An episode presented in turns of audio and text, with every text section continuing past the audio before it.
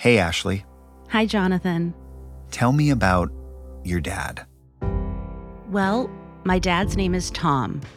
He's one of the most charming men you'll ever meet. Oh, hi. Good morning. He's a car salesman, a scratch golfer. You wanted Tom on your team because he's a ringer. He was unreal. the love of my mom's life, and my best friend. But Ashley's dad had a massive secret.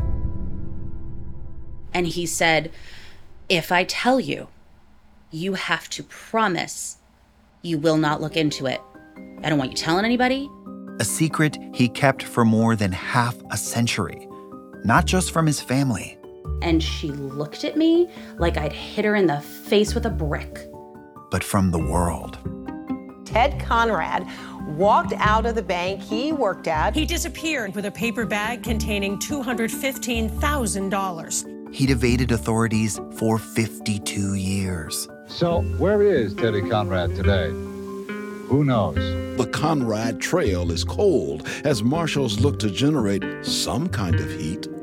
A father and son duo made catching him their life's mission. Some people portrayed Conrad as a Robin Hood, and my dad called him nothing but a you know a, a thief.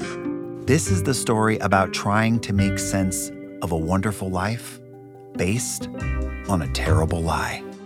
My dad wasn't Tom Randele. Right. I mean, he was Ted Conrad.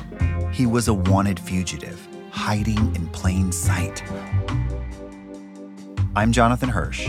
Join me and Ashley together as we tell the real story of her dad, Ohio's most infamous fugitive, for the first time. We'll not only reveal how he did it, why. From Neon Hum Media and Sony Music Entertainment, this is season seven of Smokescreen My Fugitive Dad.